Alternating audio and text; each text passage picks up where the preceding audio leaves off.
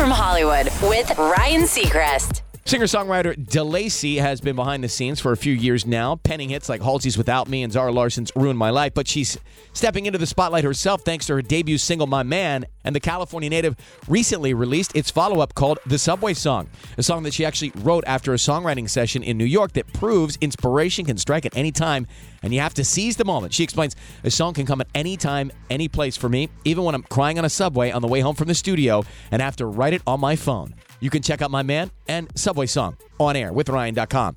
That's direct from Hollywood.